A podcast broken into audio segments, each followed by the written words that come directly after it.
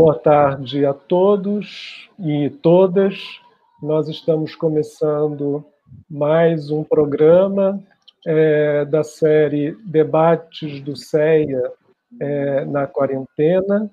É, e é um orgulho né, poder realizar esta sessão de hoje com a presença de uma convidada ilustre, que é a professora Raquel Ronick, professora titular da Faculdade de Arquitetura e Urbanismo da Universidade de São Paulo, da USP. Raquel também foi é, diretora de planejamento da cidade de São Paulo e secretária nacional de programas urbanos do Ministério das Cidades. É, esse programa também está sendo realizado no contexto da Semana Nacional de Ciência e Tecnologia, né? enfim, que nós estamos né, é, atravessando desde sábado, né?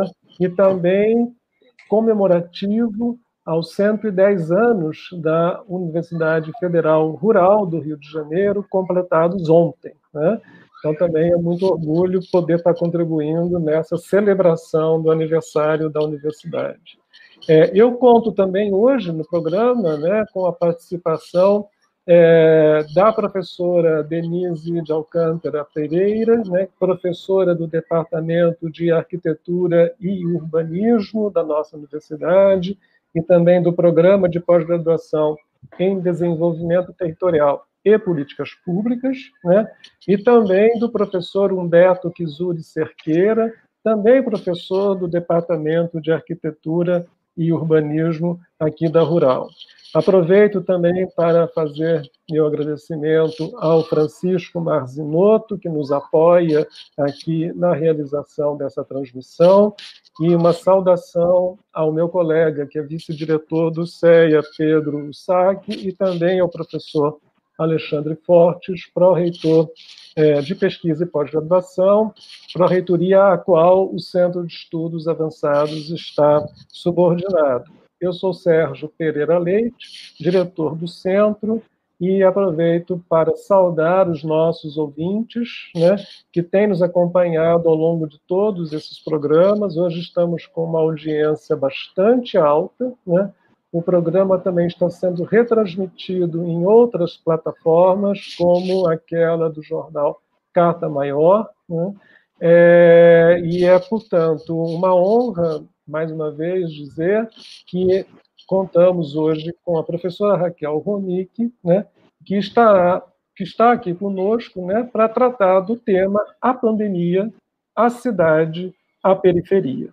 Então, como de hábito, uh, vou passar a palavra para a Raquel, que terá aí uh, cerca de 30 minutos para a sua exposição, e a gente continua a nossa conversa com as questões da Denise, do Humberto, e também, na medida do possível, vou tentar trazer para a roda da discussão uh, comentários e perguntas do público pelo uh, bate-papo do nosso canal do YouTube. Mais uma vez, Raquel, muitíssimo obrigado pela sua presença e, em nome da universidade, agradeço a sua disponibilidade, o seu interesse em compartilhar conosco as suas reflexões. Por favor, fique à vontade aí com o tempo.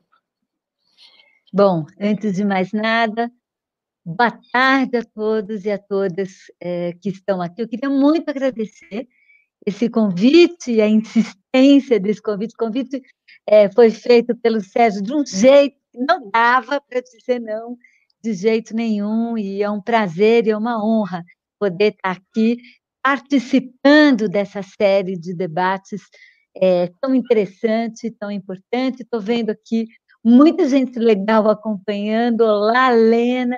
Muito obrigada, Denise e Humberto, por terem topado também participar dessa aventura comigo. É, o que eu vou tentar, vou pedir aí uma ajuda para é, passar um PowerPoint, porque eu quero é, basear a minha fala é, numa leitura da leitura que estamos fazendo em relação à pandemia, a cidade e a periferia, é, para poder discutir essa discussão, essa, essa questão que não quer calar, né, da relação da cidade com sua periferia, procurando, de alguma maneira, atualizar o debate, é, que foi uma espécie de debate constituidor é, do campo dos estudos urbanos no Brasil, no final dos anos 70, nos anos 80, quando se formulou pela primeira vez, e aí eu faço aqui, peço passagem para os nossos mestres, Chico de Oliveira, Lúcio Kovarik, que cunharam expressões absolutamente centrais, como a ideia da espoliação urbana, que foram fundamentais para entender um modelo de cidade, e nesse modelo de cidade, a relação centro-periferia e o processo de autoprodução da cidade pelos mais pobres em condições de precariedade de recursos foi absolutamente central para entender não apenas um modelo de cidade em diálogo com um modelo econômico e também isso tudo representou não apenas uma espécie de base, de substrato para se pensar a cidade, mas alimentou as próprias lutas em torno do direito à cidade, não formulado naquele momento exatamente com essas palavras, direito à cidade, mas claramente com esse conteúdo, lutas que uh, implicaram não apenas é, numa mobilização social, numa articulação de atores no campo dos movimentos sociais, mas também com uma participação muito importante da universidade dentro desse campo, dessa formulação, e que também representou uma pauta e uma agenda eh, nos chamados ciclo de gestões democrático-populares ou nas tentativas, e eu estou me referindo a experiências que ocorreram nos anos 80, nos anos 90, em várias cidades do país, na direção de uma matriz, né, que era uma matriz que procurava pensar a superação dessa dualidade centro-periferia na direção, e era essa a palavra de ordem, da inclusão territorial. A ideia da inclusão territorial, portanto, não significou apenas uma matriz, ou foi resultado de uma matriz de leitura e interpretação da cidade, mas também representou, de uma forma muito intensa, uma agenda de lutas e uma agenda uh, em termos de intervenção na política urbana. E eu acho ótimo falar sobre isso, exatamente no momento eleitoral, porque me parece, e essa provocação que eu quero trazer aqui, provocação mesmo de para nós, para mim mesma, que fui uma das pessoas absolutamente imersas e responsáveis por trazer e reproduzir essa, essa, essa leitura e esse modelo, para dizer, bom, talvez esse modelo, neste momento, não é o modelo não é, é o paradigma que vai nos é, ajudar a compreender de forma mais profunda o que se passa na nossa cidade e, portanto, a provocação é no sentido de contestar esse, esse paradigma e esse modelo, de trazer algumas questões para que a gente possa absolutamente não negá-lo de forma alguma, mas entender os limites que esse modelo e esse paradigma apresenta no sentido da sua superação. Sua superação como marco explicativo, teórico, conceitual, mas, sobretudo, sua explicação como constituidor de uma agenda, de uma plataforma de lutas e intervenção na política urbana. Eu acho que vou continuar trabalhando nessa dimensão. Pode passar para o próximo, por favor? Bom, isso aqui eu trago desculpa, viu, pessoal do Rio de Janeiro, mas eu trouxe todo meu material aqui, foi de São Paulo. Não deu tempo de eu montar um material sobre o Rio, mas não faz mal, a gente vai olhar e vai perceber que tem um material sobre o Rio que acaba sendo bastante semelhante. Eu estou trazendo aqui é, uma leitura que se chama Mapa da Desigualdade, que foi feito pela rede Nossa São Paulo, que é uma rede no âmbito da sociedade civil e que vai trazer né, uma informação sobre a cidade, ou uma leitura da cidade de São Paulo, aonde fica muito claro essa tensão, essa dualidade entre o chamado centro consolidado e a periferia. Então, através de trazer indicadores, como, por exemplo, a idade média ao morrer, onde a gente vai ver que você tem determinados distritos nas áreas mais consolidadas e essa idade média ao morrer é mais de 80 anos, mas você tem também distritos situados na extrema periferia, onde essa idade média ao morrer é de 57,3. Da mesma forma, se a gente, isso é o primeiro mapa, o azul, se a gente olhar o mapa verde, ele também vai apresentar a mesma leitura. Ele vai dizer que em determinados distritos nós temos mais de 50 né, é, empregos por 100 mil habitantes, e em outros distritos esse número vai ser 0,2. Para equipamentos públicos ou equipamentos é, de cultura, ele também vai apresentar a mesma coisa. Ele vai dizer né, que em determinadas é, regiões da cidade, nós temos uma concentração de equipamentos de cultura, e aí vocês podem olhar aí os índices, e a diferença é 87,4 vezes entre um distrito que não tem ali é o Marcilac, no extremo sul da cidade de São Paulo, já é bem na Serra do Mar, onde você tem zero equipamentos públicos de cultura, e alguns distritos onde você tem 53 equipamentos de cultura e favelas. No caso das favelas, a gente tem um padrão muito diferente do padrão do Rio de Janeiro, embora também no Rio de Janeiro se fala muito das favelas da Zona Sul, mas o importante é pensar as favelas da Zona Oeste da Baixada, mas aqui, basicamente, as favelas estão concentradas nas periferias, né? E nós também vamos aparecer distritos que têm zero favelas, com distritos que têm uma quantidade enorme, a diferença é de 607 vezes. Então, aí nós estamos na luta pela inclusão territorial para ter os equipamentos, para poder ter as estruturas de saúde, de educação nas periferias. Pode seguir para o próximo.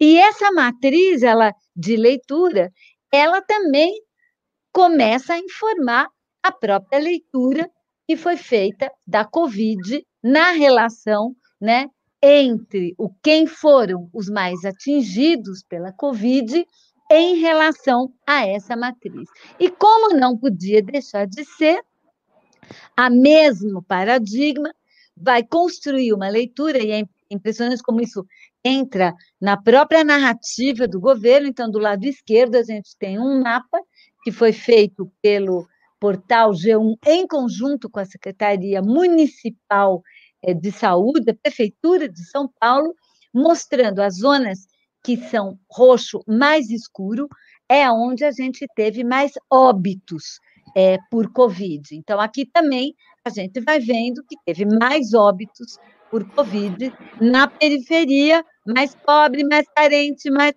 do que na área mais central. E chega o mesmo a Rede Nossa São Paulo, solta um mapa da desigualdade, no sentido da denúncia, né, de que a gente vai ter é, a diferença entre um bairro como Alto de Pinheiros, que tem 0% de favelas e teve 44 óbitos de Covid naquele momento em que foi feito o mapa, isso é um retrato de um momento, né? e é, Brasilândia, né, onde tem 30% é, de, de favelas e teve 277 mortos por Covid, ou Sacomã, com 226, Moema, o Jardim Paulista, com um número de mortos muito menor.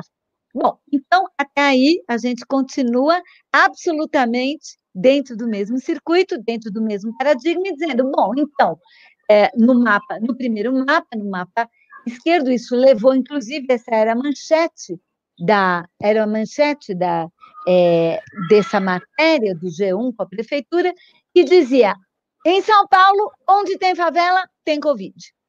Né? E nesse sentido, a gente vai numa espécie de movimento clássico na história das cidades, identificar a doença com a pobreza, ainda mais a pandemia que, que aonde o próprio corpo né, das pessoas é o transmissor, né? Então, são os pobres, eles são os atingidos, portanto, são, são também aqueles que estão trazendo a doença, né? São os portadores, né, da doença. E o que eu queria colocar aqui é um pouco a tese que eu gostaria de trazer é, para nossa para nossa observação é que nós no Labicidade, na hora que vimos isso, desconfiamos muito dessa narrativa. E desconfiamos muito dessa narrativa por duas razões. Primeiro, porque conhecemos a história urbana das cidades, a história urbana das cidades, né, que eu vou falar isso no Rio de Janeiro, quer dizer, as reformas urbanas que destruíram os territórios populares, e aí a gente destruíram os territórios populares das áreas centrais, das áreas mais centralmente localizadas, em nome da saúde pública. O mesmo acontece também em São Paulo, as reformas do começo do século 20 são reformas que vão destruir os cortiços, os pardieiros, onde se acumulam as podridões féticas, né? E a morte na cidade, e a resposta imediata a isso é a remoção, a remoção, inclusive violenta, né, que vai dar origem, tanto no Rio de Janeiro como em São Paulo, ao surgimento das primeiras favelas, das, das primeiras, é, primeiras áreas é, desse tipo na cidade. Pode continuar. A próxima, por favor. A próxima imagem. É, então, nós começamos a, a trabalhar no Labicidade. É, o nosso primeira, a nossa primeira questão foi de que essa, esse modelo, né, que é um modelo baseado na ideia da ausência, da carência, né, da comparação pela carência, era um modelo elaborado numa escala, que é a escala do distrito, e, a nosso ver, era uma escala que não, a partir dessa escala, não era possível observar de fato como estava se dando a doença no território. Esse, esse, esse, é, esse, esse momento e esse modelo também foi alimentado né, pelas informações, é, informações que foram produzidas por estratégia de Big Data, capturadas sem o consentimento das pessoas, gostaria de dizer isso, a partir dos seus celulares, e os governos estão usando e mobilizando bastante esse tipo de informação para detectar o grau de isolamento social, uma vez que a política pública central decretada em relação à pandemia, eu diria a única é fique em casa.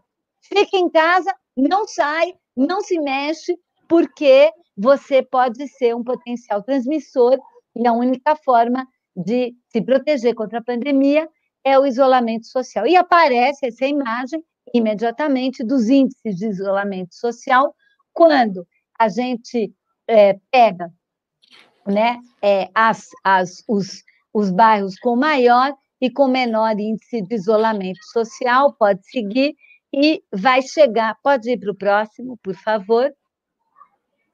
Pode seguir. Vamos parar aqui. É, é, pode passar o próximo, por favor? Pode passar o próximo, pode passar o próximo. Pode passar o próximo. Deu um problema aqui de ordem. Pode passar o próximo, por favor? A gente vai voltar para essas imagens. Sim.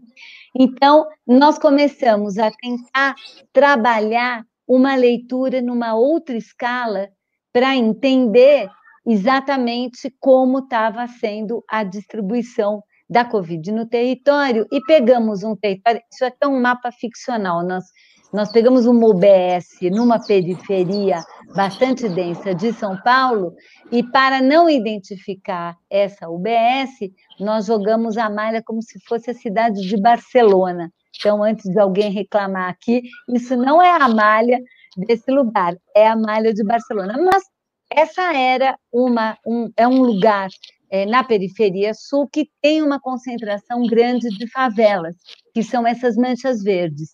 E através dos dados da UBS, nós procuramos localizar o endereço daqueles que estavam é, que tinham sido contaminados por Covid, através do registro da OBS.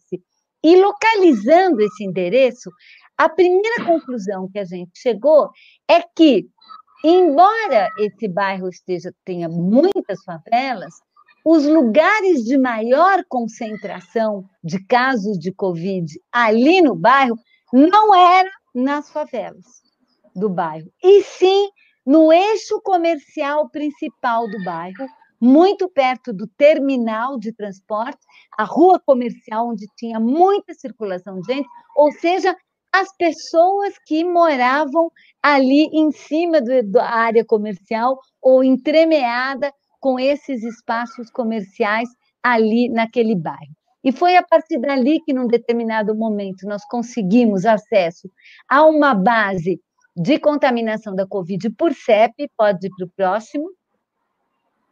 Pode ir para o próximo. E com essa base de contaminação da Covid por CEP dos atingidos, nós construímos um mapa colocando quais eram os CEPs, e nós distribuímos os casos é, pelo CEP, para também não identificar claramente o endereço de cada pessoa, e começamos a construir quais foram os lugares que tiveram na cidade maior concentração de hospitalizações por Covid e de óbito por Covid. E soltamos esse mapa e começamos a fazer um trabalho de leitura dessas concentrações numa outra escala, numa escala muito mais local. Pode seguir para o próximo.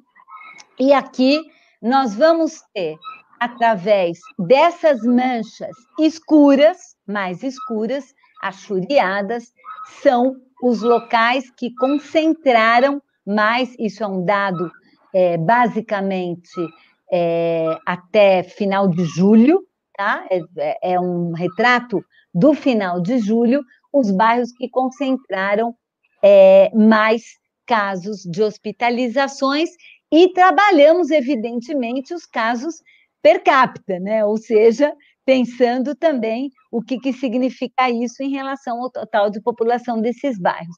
E a primeira coisa que aparece muito claramente é que tem uma enorme concentração em bairros como Campos, em, em bairros como Santa Cecília, que são bairros, digamos, de classe média, do centro consolidado, não tem nenhuma favela, enfim, ali tem uma concentração enorme, e eu posso dizer nas atualizações que nós fizemos que continua sendo um lugar de muita concentração.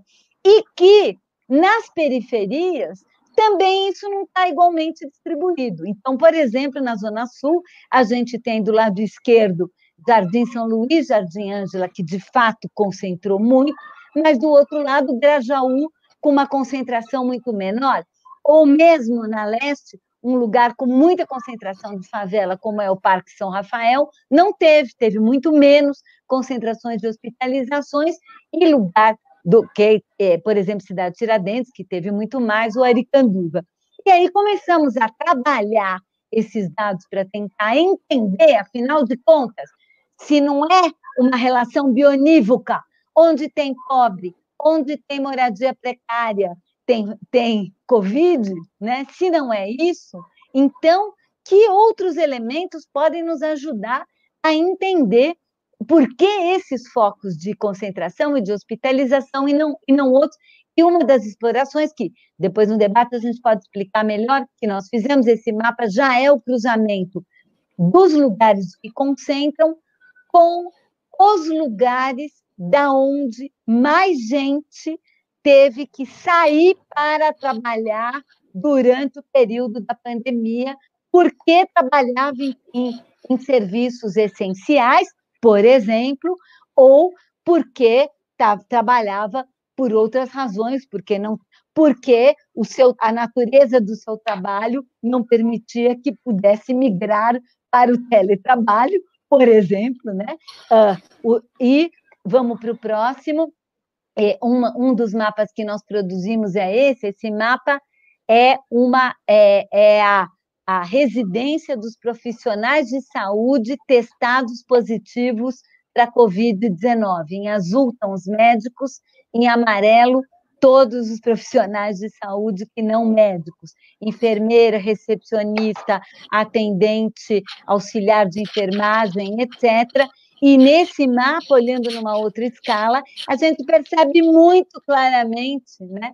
E os profissionais de saúde foram muito atingidos pelo Covid, o quanto eles moram nessas periferias que foram muito atingidas por Covid e que, na verdade, a densidade da concentração pelo trabalho e a necessidade de movimentação do trabalho e a absoluta falta de política para que se protegesse as pessoas que precisavam circular para poder trabalhar, elas não estão igualmente distribuídas na cidade, né?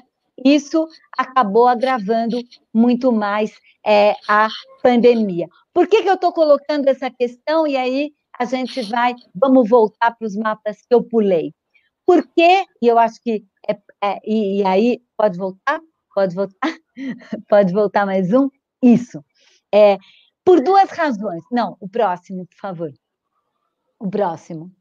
Primeiro, porque essa política da pandemia, mas a totalidade das políticas públicas, se a gente for pensar durante cinco minutos, é absolutamente classe mediocêntrica.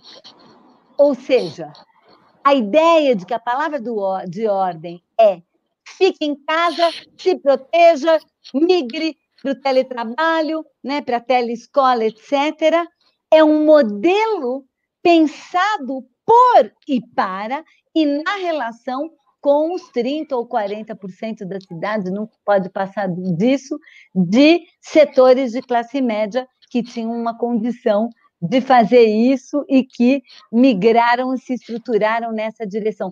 Mas isso não é uma coisa absolutamente excepcional do ponto de vista da pandemia. O que, que eu quero dizer? Que nós pensamos uma política urbana a partir do modelo de cidade que organiza a chamada área consolidada da cidade. Como se esse e a extensão desse modelo para todas as periferias é a palavra de ordem da política pública, sem contestar duas coisas que são absolutamente fundamentais. Primeira, quem disse que esse é o melhor modelo de cidade? um modelo de cidade que promove a morte, carrocêntrico, é, que joga fumaça de óleo diesel para dentro dos pulmões, que ocupa a cidade a partir da possibilidade da rentabilidade dela, um modelo familiarista para o qual a única forma de vida na cidade é, é uma, uma unidade habitacional com papai, mamãe, filhinho, filhinha, que é o modelo central de políticas habitacionais, a construção de apartamentos, e faz duas coisas ao mesmo tempo. Nega as especificidades e os modos de organização e as economias e os modos de produção presentes nas chamadas periferias. E mais que isso, define a periferia como falta, como carência, e não é capaz de enxergar as formas e as potências e as especificidades culturais, políticas, econômicas das formas de organização desse espaço. Isso é uma herança direta de um modelo colonialista e se impôs aqui entre nós como modelo único, como aspiração baseado na propriedade individual da terra que corresponde a uma parcela ínfima da relação que os indivíduos estabelecem com a terra historicamente no nosso país. Estou falando não apenas da, dos povos originários, mas eu estou falando que somos um país de poceiros e que o modelo, historicamente um, um país de poceiros, no urbano e no rural, que o modelo de cidade é um modelo estruturado e baseado na propriedade privada, que além de definir esse modelo como um modelo centralizado e um modelo único, ele tem uma função permanente de estigmatizar tudo aquilo que não se encaixa, definindo como ilegal, como informal e, portanto, bloqueado da possibilidade da captura dos recursos públicos, porque é ilegal, porque é informal, porque não corresponde, e os recursos públicos são 100% concentrados na promoção desses produtos, que são produtos que desterritorializam, fundamentais para a tática de governamentalidade do Estado, mas que nunca foram capazes de transformar por completo o território popular nesse território com esse modelo classe médio-cêntrico, mas foram politicamente capazes de transformar o conjunto do território popular numa espécie de limbo definido pelo que não é, definido pela carência e, portanto, sujeito às negociações políticas para que pudesse trechos e pedaços dele serem inseridos dentro desse modelo.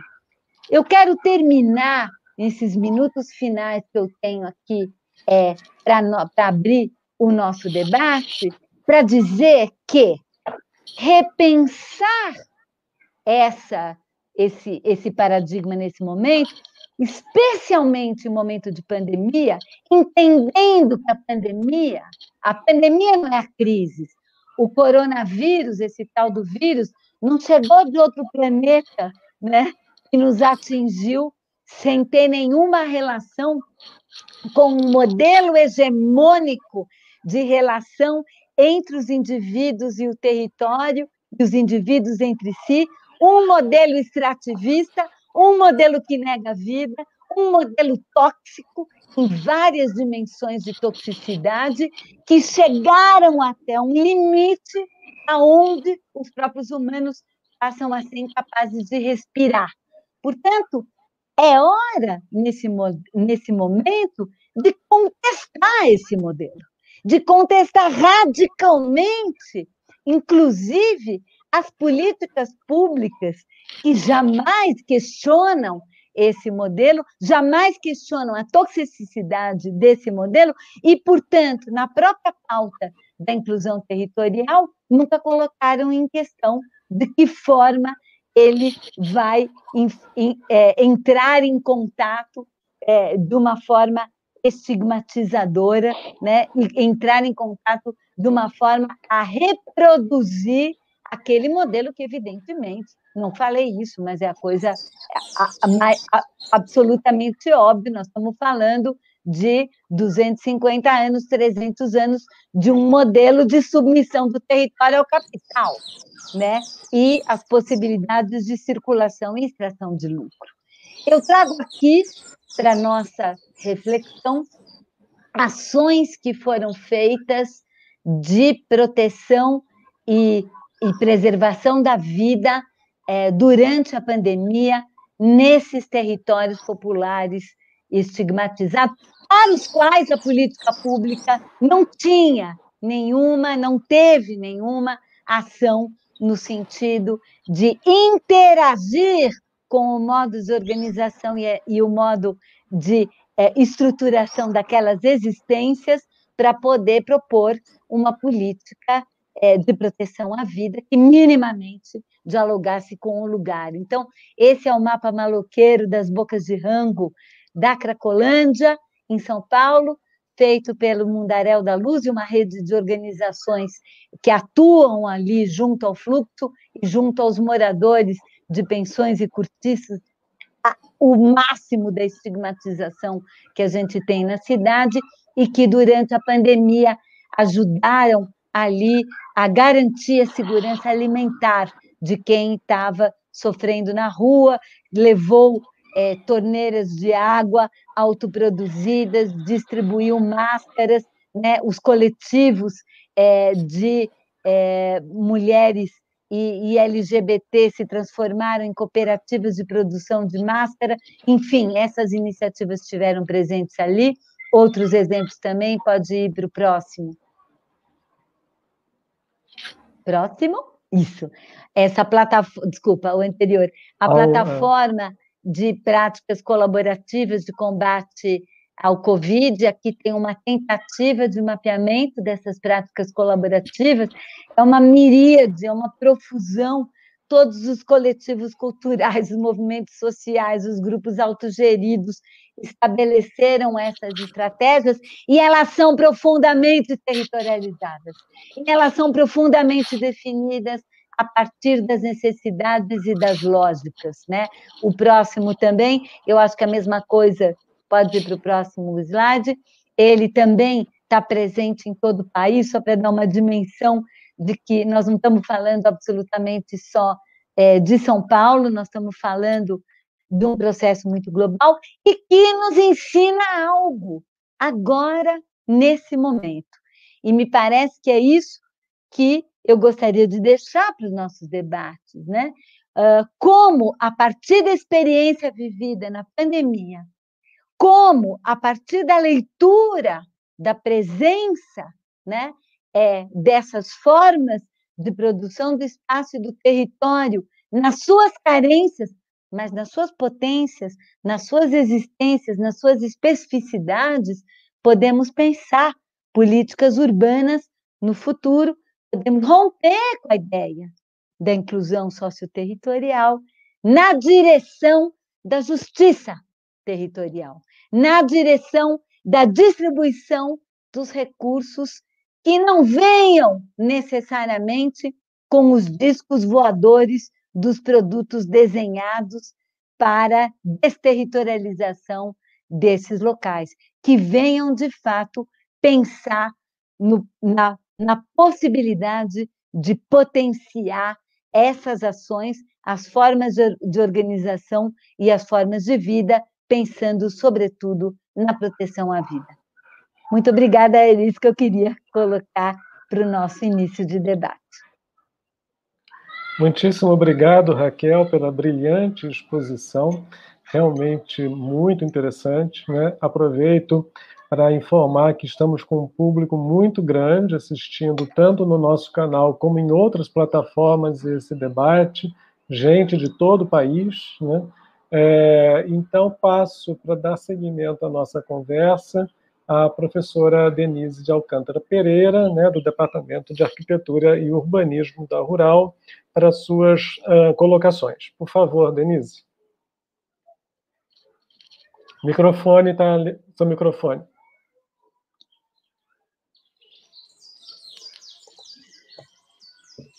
Bom,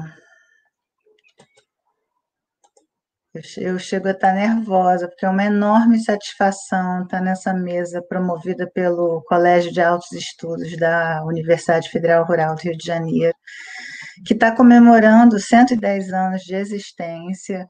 E nessa conversa, nesse, nesse, inspirada conversa com a professora Raquel Ronick, de longa e profícua trajetória de ativismo, ação profissional, no planejamento, na elaboração de políticas públicas de habitação, nas reflexões sobre as cidades brasileiras e, e na sua atuação com, com, com as políticas de habitação junto à, à, à ONU.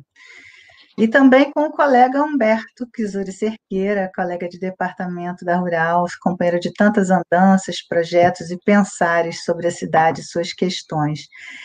É, eu, eu queria fazer uma colocação relacionada à questão da mobilidade, é, que a professora Raquel fez de uma forma muito clara o quanto os polos de concentração é, de, de, de, de, transporte, né, de, de modais, é, são propagadores ou concentradores da do, do, do vírus, né, da, do, das infecções, das contaminações pelo Covid.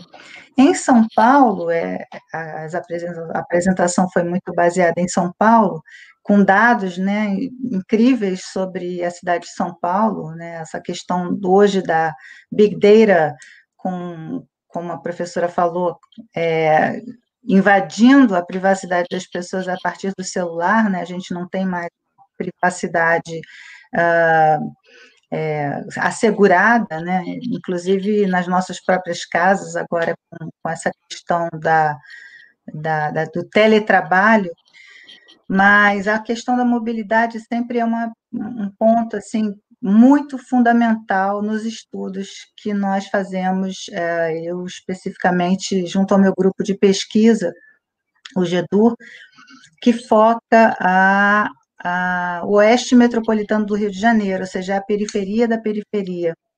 É, é, vai, é, é, a cidade, né, a metrópole, a cidade metrópole, e a, a, a borda, né, a borda oeste, no, no caso agora a gente chama de oeste metropolitano, é, com, com, já com várias uh, produções acadêmicas publicadas sobre isso, inclusive.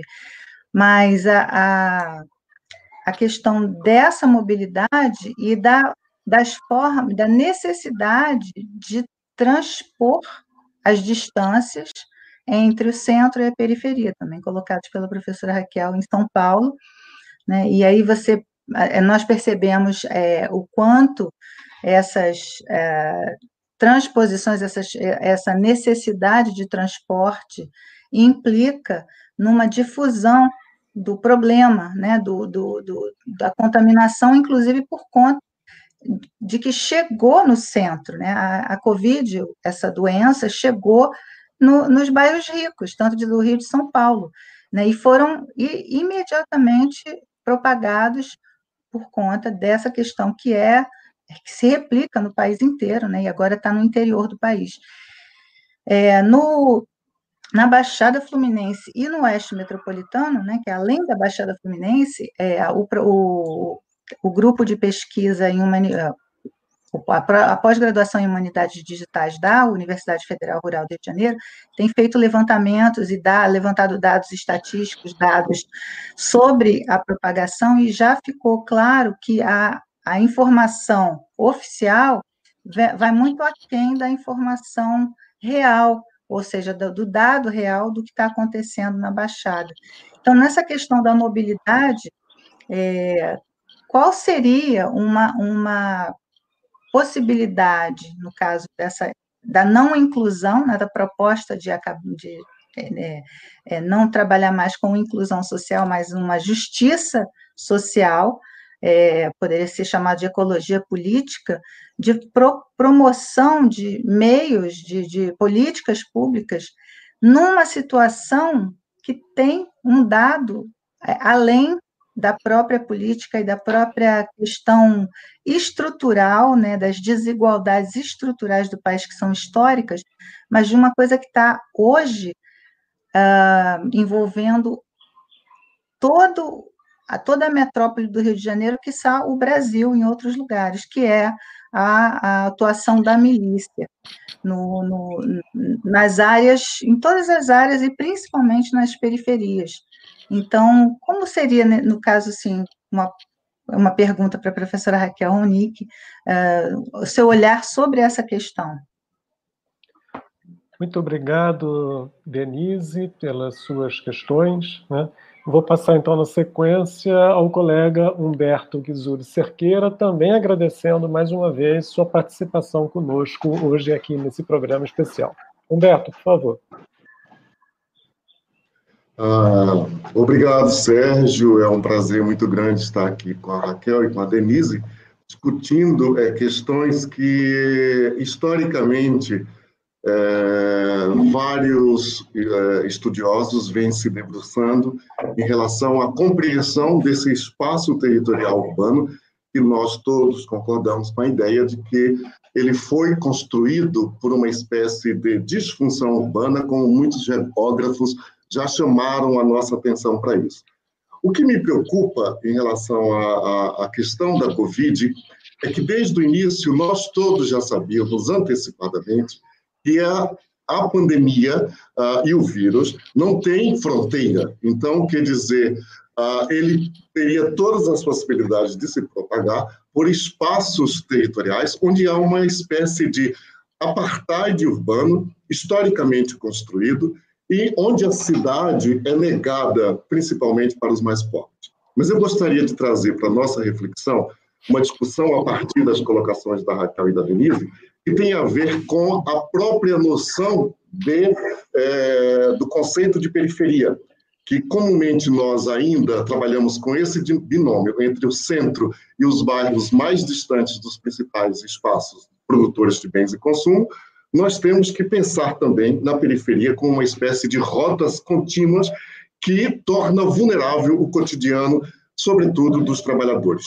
Quando a Denise fala da mobilidade, e a Raquel também enfatiza essa questão, é, estamos diante daqueles trabalhadores que estão na, nas cozinhas da classe média, que estão nos botiquins das cidades, que estão nos espaços uh, de lazer, da construção civil, etc., etc., e que constituem verdadeiras rotas. Então, portanto, a, a periferia não pode ser vista, do ponto de vista conceitual, apenas, pelo menos é, é a maneira como eu tenho percebido, apenas como esses espaços equidistantes, mas esse espaço que permeia cotidianamente a realidade dos trabalhadores.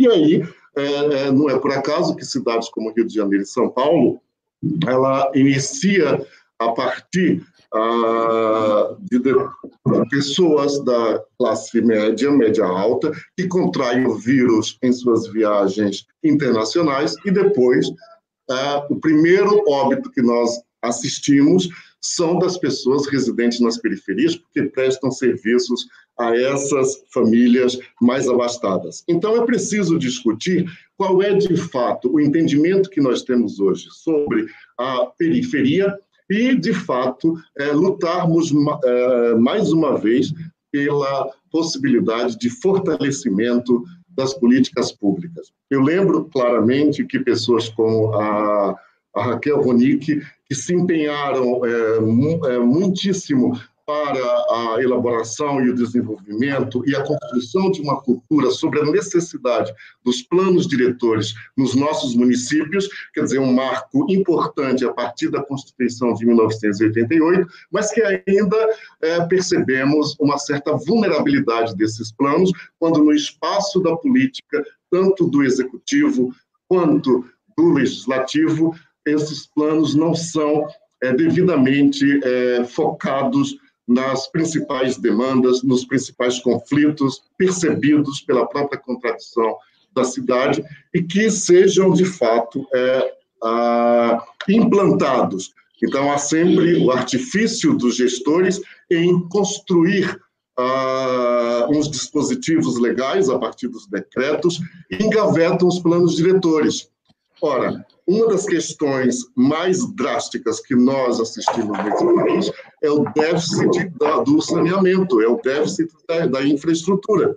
Então é surpreendente quando você percebe no mundo que está se discutindo, discutindo, as altas tecnologias, a, a possibilidade do Brasil ser um desses parceiros para a expansão da tecnologia 5 5G, nós ainda não fizemos o dever de casa, que é, de fato, preparar a cidade para a redução do, da, da exclusão. E a cidade que nós temos hoje, que parece se pulverizar diante da própria é, urbanização acelerada, como falava o professor Milton Santos, nós estamos é, vivendo esses conflitos entre o déficit que temos em relação a, a infraestrutura necessária para melhor reproduzir e assegurar, como diz bem a Raquel, os mecanismos de proteção à vida, nós estamos sendo é, negligenciadores, principalmente os nossos gestores públicos, em relação a o cuidar da, da, da cidade, o cuidar das pessoas numa perspectiva de cidade mais saudável o que nos leva a crer que a cidade está contaminada por uma espécie é, é, de inexistência de consensos ou inexistência de processos verdadeiramente democráticos, onde ela se pulveriza, dá espaço para os processos de financiarização e não cuida necessariamente da qualidade de vida dos seus habitantes. Acho que é o momento de não termos mais é, tolerância em relação a essa cidade que ignora, essa cidade que exclui, sobretudo as camadas mais pobres. A cidade que não olha de fato para os seus problemas, que não olha de fato para as suas questões mais urgentes, me parece que esse é um dos grandes desafios para que a população, através dos movimentos sociais, que se reorganizem novamente no sentido de construção de um espaço mais democrático e um espaço que assegure a inclusão, de fato, dessa parcela expressiva da população. No caso do Rio de Janeiro, por exemplo, abandonou-se os programas de urbanização das favelas, abandonou-se o programa de regularização dos assentamentos populares, dos seus loteamentos que ainda são irregulares e que também se favelizam, e o que surpreende é que nem o nosso executivo e nem o legislativo têm tido a dignidade de trazer as discussões ou quais são os argumentos pelos quais eles paralisaram esse tipo de programa. Ora, naturalmente que com esse vírus que não tem fronteiras, ele vai tornar uh, mais vulnerável ainda esses espaços onde falta água, onde falta as condições básicas para o desenvolvimento das pessoas.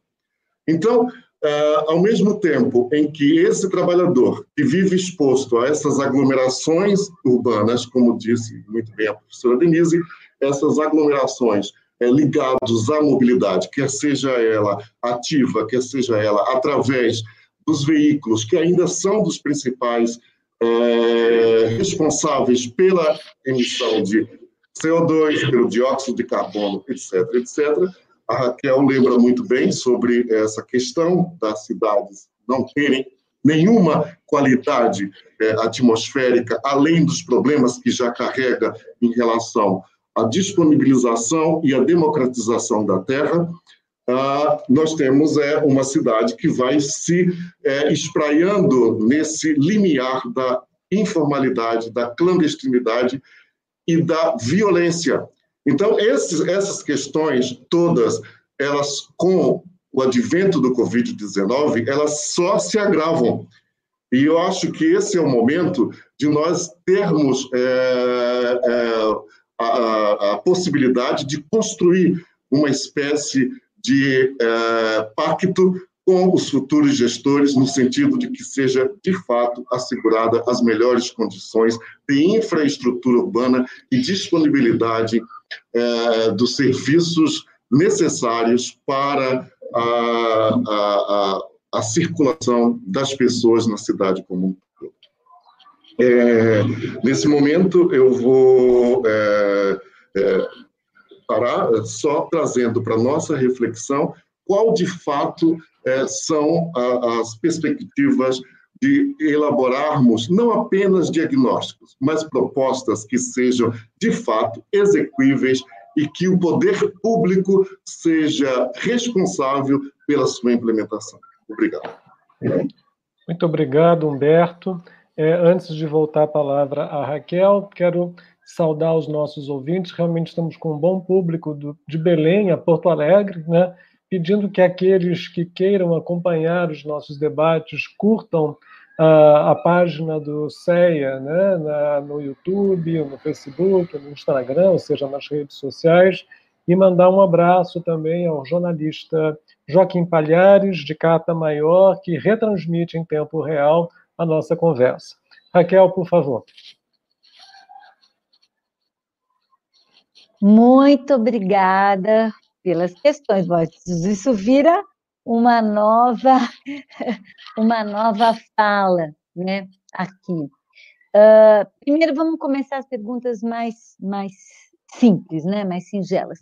Existe, existe, existe uma possibilidade de políticas públicas de mobilidade durante a pandemia que é, possam ser capazes de oferecer no âmbito do transporte público coletivo, uma condição mais segura?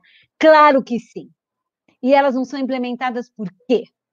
Porque o modelo de transporte público está 100% submetido nas nossas cidades aos modelos de concessão do serviço, da exploração do serviço é, por parte dos concessionários privados, e toda a discussão durante a pandemia era o equilíbrio do, o equilíbrio do contrato.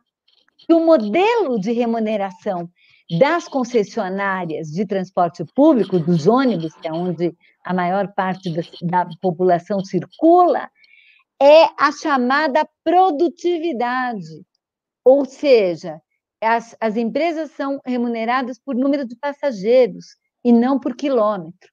E por isso, a lotação das pessoas dentro do ônibus é condição para a lucratividade do serviço. Evidentemente que a pandemia, em vários lugares do mundo isso aconteceu, abriu um espaço para rediscutir esse modelo.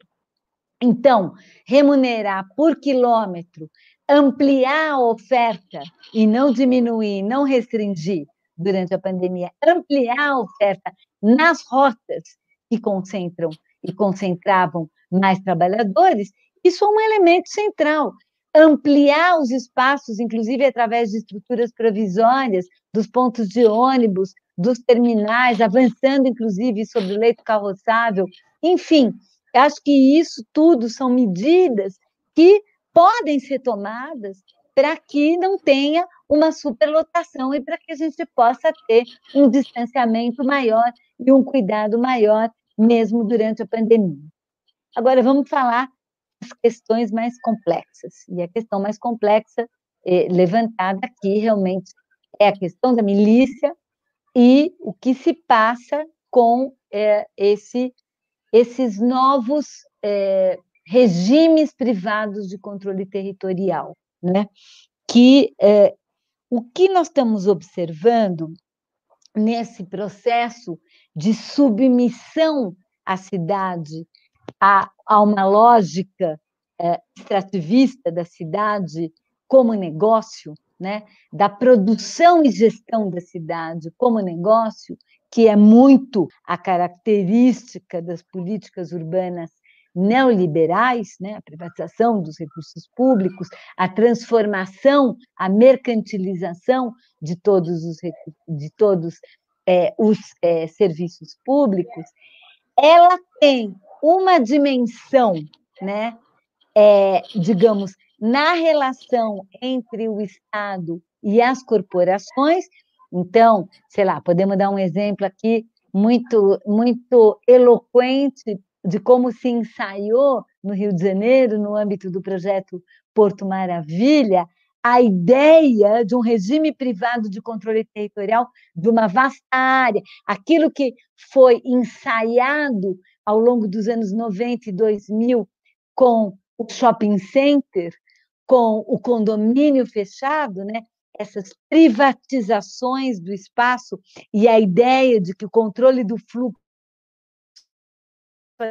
controles digitais e virtuais, que aquilo se estrutura é, em torno do consumo, e o símbolo máximo disso é a catraca, né?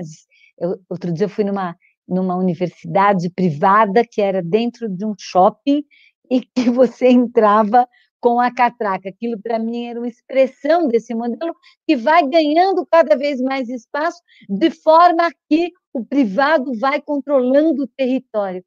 E isso numa relação muito forte entre o Estado e a política pública, que permite, que promove, eh, que atrai, que incentiva esse tipo eh, de eh, produto, e as corporações, especialmente o capital financeiro investido no urbano e no espaço construído, que é absolutamente central no modelo. Shopping center, mais do que um modelo de estruturação de um espaço comercial, é um produto do complexo imobiliário financeiro, da relação entre finanças globais e o espaço como construído como um método de distração dessas finanças, com a intensa participação do Estado.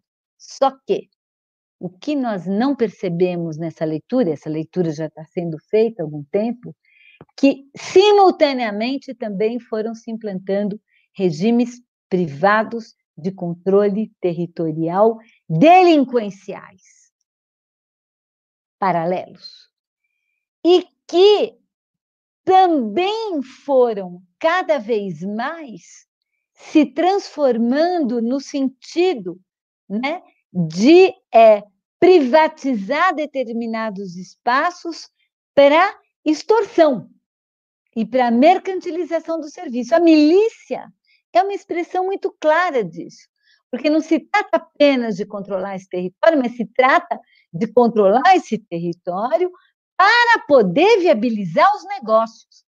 E esses negócios do gato, do gás, da coisa, inclusive da própria produção é, de moradia e, e, e, a colocação disso é, no mercado. E aí também isso vai muito em contra todo o discurso que fizemos da ausência do Estado nos territórios populares, a ausência do Estado nas favelas e nas periferias. Na verdade, esse processo tem intensamente uma presença do Estado. E que Estado? Tem intensamente uma presença do Estado através da participação ativa dos policiais militares né, nesse, na constituição desses grupos, mas também através de toda a intermediação do mundo político, da relação com os vereadores, os deputados. E essa história, ela não veio do nada. Essa história não foi assim, pum, um epifenômeno que apareceu agora nos anos recentes. Senão, ela tem a ver também muito fortemente, e é isso que eu acho que a gente precisa refletir muito mais, com uma história em que nos territórios populares se ancorou o negócio da política. E o negócio da política esteve baseado naquilo que eu apontei durante a minha fala, que é a ideia da demarcação de um perímetro na cidade, ou de perímetros na cidade, que se situam num estado de ambiguidade entre o legal e ilegal, o formal e informal, entre o transitório e o permanente, aonde essa mediação política e a possibilidade da continuidade da sua existência foi sendo construída através do mundo político. Então, o que eu estou falando é que, ao longo desses anos de democratização, é, nós transformamos também a política como negócio, inclusive nos territórios populares. E esse é um dos elementos que, articulados né, com esse neoliberalismo desde a barra, e aí a gente tem que entender do ponto de vista cultural, a hegemonia do neoliberalismo, do empreendedorismo, é, da ideia da ideologia da prosperidade, de que forma, do ponto de vista cultural e das religiões, isso também foi sendo construído e formulado e fortalecido, e isso vai dar né, naquilo que para mim, não para mim, mas enfim, Estou aqui parafraseando também a Verônica Gago, que pensa essa ideia de que o, o neoliberalismo ele tem um processo aqui, mas ele tem um processo também de construção desde baixo, e é disso que se trata. Eu, evidentemente, não tenho uma resposta de como a gente vai enfrentar isso, mas que a gente comece a compreender e comece a, a compreender esse processo nas linhas de continuidade, com processos é, já anteriores. Finalmente, para a gente ainda poder ter mais um tempinho aí para, eventualmente, ter outras questões, falar um pouco dos planos diretores e já respondendo até uma pergunta que surgiu aqui em relação à escala. A escala, né? Acho que foi Diego que levantou essa, Diego Borges, é, que levantou essa questão. A escala é central para esse debate. Os planos diretores, o problema dos planos diretores, se fosse só que os políticos não implementam, porque o processo decisório sobre a política urbana não passa pela esfera tecnocrática do plano, mas passa né, pela mediação dos interesses concretos políticos encravados e inseridos no território, acho que também temos que pensar que o plano diretor e essa linguagem do plano diretor e do planejamento é a linguagem da colonialidade do modelo único. Ela também não rompeu com ele, então ela também não foi capaz de dialogar com os imaginários de cidade e de sociedade presentes nos territórios populares. E eu acho que isso é uma questão super importante para a gente pensar e que sim, só é possível nesse momento em outra escala, numa escala muito mais, muito mais perto, né? muito mais próximo é, do local. Muito obrigado, é, Raquel. É, nós temos um probleminha de tempo, porque a Raquel tem outro compromisso na sequência, mas apenas para registrar vários comentários né, aqui no nosso canal do YouTube, além deste tema da escala, que Raquel já mencionou, a dominação territorial pela milícia, o tratamento né, é, da questão do saneamento básico, que permanece uma questão crucial, e também a periferia, né, como foi colocado aqui, como um limite né, da ação do Estado, né, e não só uma questão de distanciamento espacial, mas que ela, ela se coloca de uma forma bastante clara né, nesse processo de intervenção de políticas públicas. E a Helena Lavinas é, levanta uma questão aí mais diretamente, né, pedindo que desenvolva um pouco mais a ideia né, do rompimento da lógica da inclusão socioterritorial, né, é, e como resistir né, à inclusão ou à submissão ao mercado. Né. Aproveito para acrescentar também, Raquel, se você me permite, e por favor fique à vontade em função do seu tempo, é, também a lógica da financiarização. Né? É, eu lembro que a Saskia Saskin, naquele seu livro Expulsões, né, fazia uma crítica feroz à manutenção de largos espaços completamente vazios, né, em cidades como Nova York, por exemplo, né, que são rentáveis do ponto de vista da, do ganho especulativo, e a gente pode olhar, talvez, aqui no Rio de Janeiro, para o chamado Porto Maravilha, né? e encontrar exemplos dessa natureza, ao mesmo tempo em que nós temos um déficit habitacional enorme em metrópoles como o Rio, como São Paulo, como você bem apontou, e que vai, obviamente, favorecer, em algumas circunstâncias, como já muito bem demonstrado, né, uma precariedade, uma vulnerabilidade maior a essas populações. Né? Então, por favor, queria que você ficasse muito à vontade em função do seu tempo para poder tratar algumas dessas questões e depois a gente passa a palavra a todos os entrevistadores para suas palavras finais. Por favor, Raquel. Muito obrigada. Uh, então, primeira coisa, uh, evidentemente, saneamento é absolutamente essencial e saneamento durante a pandemia, mais essencial ainda. Mas, de novo, qual é o modelo de saneamento? O modelo da nossa política de saneamento é um modelo centralizado, é um modelo do saneamento empreiteira, é um modelo das grandes estruturas de saneamento, das estruturas de saneamento que levam para as grandes estações de tratamento, né, e que jamais dialogam com o, a, a, territorialidade de, da construção popular. Então, acho que também dentro do próprio saneamento há um debate de modelo a fazer. Né? Uh, em segundo lugar, obrigado por trazer essa questão também da financiarização. Acho que eu, eu eu escrevi, eu publiquei o livro Guerra dos Lugares sobre isso, e depois fiquei falando tanto, fazendo tanta palestra do, sobre Guerra dos Lugares, que eu nem falo mais desse assunto, mas evidentemente esse é um assunto fundamental, na medida em que o espaço construído ele tem uma importância muito grande como um ativo e não como espaço vivido para os circuitos financeiros locais e globais, fica muito mais difícil disputar o acesso à cidade e o acesso à localização, porque nós estamos concorrendo pela cidade, para a cidade né, que proteja a vida, para a cidade que atenda às necessidades humanas, com grandes fundos de investimento, uma enorme capacidade de mobilizar capital, mas isso não aconteceria se a gente não tivesse uma política pública que favorece, incentiva atrai, chama esses capitais.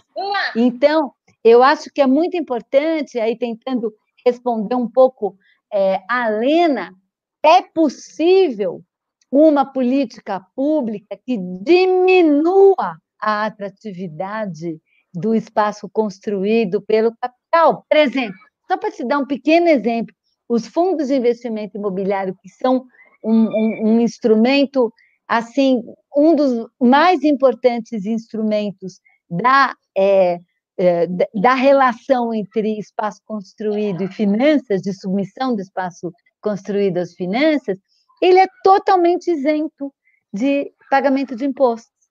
Então, ele é muito mais atrativo. Ora, a gente pode fazê-lo absolutamente não atrativo, basta uma decisão de política econômica e política monetária.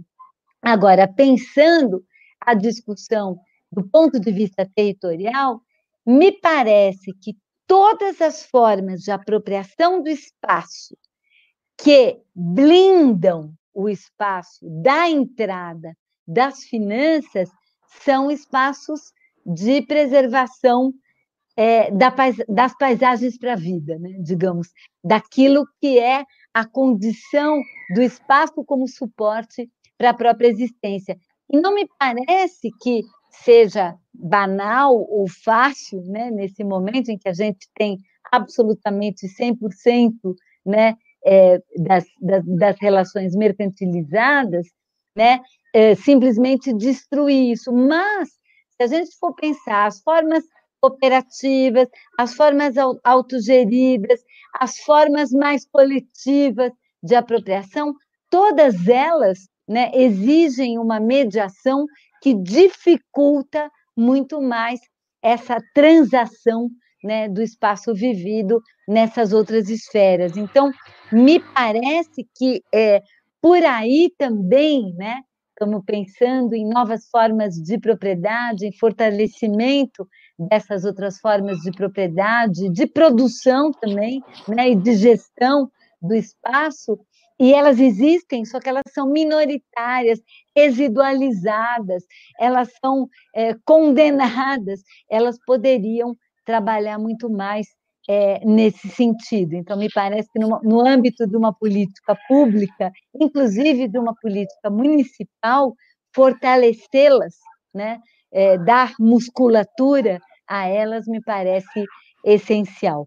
Enfim, eu evidentemente não respondi a pergunta, eu também me faço essa pergunta, mas eu também agradeço muito aqui as perguntas de todos e essa oportunidade de poder estar aqui com vocês. Muito obrigado, Raquel. Então, nós estamos chegando no nosso é, horário, né? Eu vou passar a palavra imediatamente a Denise, ao Humberto para suas palavras finais e volto a Raquel para sua despedida e aí encerraremos o programa de hoje. É, por favor, Denise. Bom, eu gostaria de primeiramente agradecer esse convite, né, do, do professor Sérgio pelo pelo colégio, de, pelo centro de a, altos estudos, né, da, da Universidade Federal Rural do Rio de Janeiro, estar presente aqui nessa palestra maravilhosa da professora Raquel Ronick, que é a minha ídola. Eu realmente é um, é um grande prazer estar aqui. Eu queria fazer um comentário ainda sobre a questão que eu pontuei inicialmente e, e, e aí e fechar com outra questão que eu acho que está no livro, né, na Guerra dos Lugares, que é o talvez o um único meio. E isso tem sido uma, uma descoberta é, no nosso, nas nossas pesquisas a força do movimento social, a força da, da, da ação social, né, que a gente percebe nas periferias, nas favelas, dando apoio é, aos, a, entre as pessoas, né, de forma coletiva, de forma cooperativada é, e solidária. Então, em relação à, à questão da mobilidade e desses espaços precarizados, né, da, das periferias brasileiras, especialmente no Rio de Janeiro, é, houve uma situação muito crítica é, em vários bairros do Rio de Janeiro e em algumas regiões, em alguns municípios da, da metrópole, é, considerando que a própria ação paramilitar impunha a não, o não fechamento de comércio, a, a, a mobilidade, a força, a força da mobilidade, para que não houvesse redução uhum dos seus ganhos. Isso, então, é um problema, é uma questão assim que realmente precisa ser compreendida historicamente, é, conjunturalmente, mas principalmente é, uhum. estruturalmente, né, considerando todos esses elementos que geraram esse tipo de, de situação.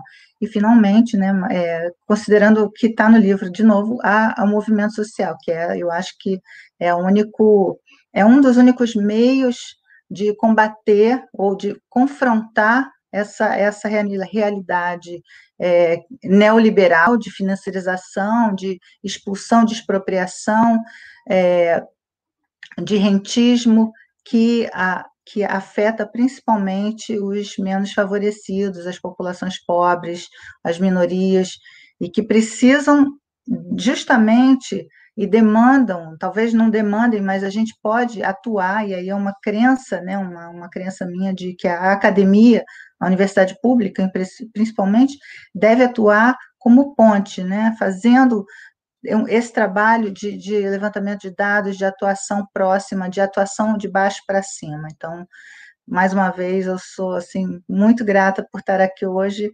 muito honrada com esse momento. Muito obrigada, muito obrigada, Raquel, Humberto, querido, e professor Sérgio, muito obrigada. Obrigado, Denise. Humberto, por favor, para a sua despedida. Sérgio, é, é um prazer é, estar com a Raquel Monique, a Denise Alcântara, e com você aproveito para os meus agradecimentos ao Centro de Estudos Avançados. Agora, essa, é, esse debate ele é muito extenso, que por vários momentos nos causam inúmeras angústias quando tem que se discutir a cidade em diferentes dimensões, tanto do ponto de vista sociopolítico, sociocultural, socioambiental, socioeconômico, etc., etc. Então, são é, vários tratados ou várias questões que insurgem e, é, para as nossas é, possibilidades concretas de trazer é, elementos que contribuam de fato para o processo de transformação dessas cidades brasileiras construídas na desigualdade, construídas na, pela informalidade, construídas pela exclusão. Então, me parece que esse é um momento oportuno para trazer a pauta e, e, me parece que o engajamento de professores como a professora Raquel, a professora Denise e eu mesmo Uh, isso é, é fundamental para que, de fato, nós sejamos é, partícipes dessa reconquista dos nossos territórios do ponto de vista de construção de uma cidade numa perspectiva dos afetos. E me parece que isso está faltando. Há, em vários momentos, uma, um descolamento nesse estado que está contaminado, e não é de agora, mas há décadas, por essas organizações paramilitares, que não apenas têm uma ação mercadológica, mas que também elas são responsáveis pela conquista de territórios relacionados diretamente ao narcotráfico e ao contrabando de armas. Então, essas questões precisam ser ditas, recuperar os movimentos sociais e trazer os movimentos sociais para o debate mais esclarecedor sobre, de fato, qual é a cidade que nós queremos e a cidade que nós merecemos. E me parece que é, é oportuno, a pauta é extensa, discutir transportes numa cidade que opta pelo modal ônibus, quando nós temos uma população que ah, requer transporte de massa como o ferroviário e o metroviário, e aí esses problemas é, que não, há, não resolvem a, a, as demandas, eles trazem os conflitos, inclusive tornando cada vez mais vulneráveis as pessoas que são usuárias frequentes desse tipo de modal que não contribui, de fato, para aproximações entre as cidades. Precisamos construir um novo modelo de cidade, precisamos construir um novo urbanismo que tenha ações concretas para que, de fato, as pessoas possam se sentir não apenas seguras, mas que elas tenham oportunidade do exercício do afeto cotidiano. Muito obrigado. Obrigado, Humberto. Por favor, Raquel, para sua despedida, por gentileza. Bom, gente, Humberto, Denise, Sérgio Leite, é, muito obrigado. É, e a todos vocês que estiveram aqui com a gente na, no que eu acho que é a abertura de um debate a abertura de um debate para a gente continuar fazendo entre nós, lembrando, é, e obrigado por trazer isso, que já estamos vivendo uma nova geração de movimentos sociais que está colocando na pauta questões essenciais, como o racismo, é, como o machismo, que são elementos absolutamente estruturadores desse modelo único absolutamente excludente ao qual eu me referi. E eu acho que nós temos uma tarefa nesse momento, e acredito muito nela. Nós vivemos um período nos anos no final dos anos 70, início dos anos 80, um, um, um, despertar de movimentos sociais que implicou uma leitura da cidade, implicou um movimento na direção da sua transformação, implicou uma experiência concreta, uma tentativa de democratização na gestão com suas potências e com seus limites, mas eu acredito que um novo ciclo está começando agora e nós somos absolutamente responsáveis por fazê-lo novamente. Então, e eu acredito que a universidade pública e esse espaço democrático aberto para se pensar junto, ele é essencial nessa construção. Então, eu agradeço demais a todos vocês. Muito obrigado. Eu quero lembrar aos nossos ouvintes, a quem agradeço também a participação, que o vídeo ficará disponível né, para consulta aqui no nosso canal do YouTube. E mais uma vez agradecer a professora Raquel Ronick, a professora Denise Alcântara e o professor Humberto Kizuri Cerqueira pela sua disponibilidade, por compartilhar conosco essa excelente conversa do dia de hoje. E convido a todos e todas que nos acompanhem nos próximos debates, nos próximos programas, sempre às quartas-feiras, às quatro e meia da tarde. Muito obrigado, boa tarde. Até mais.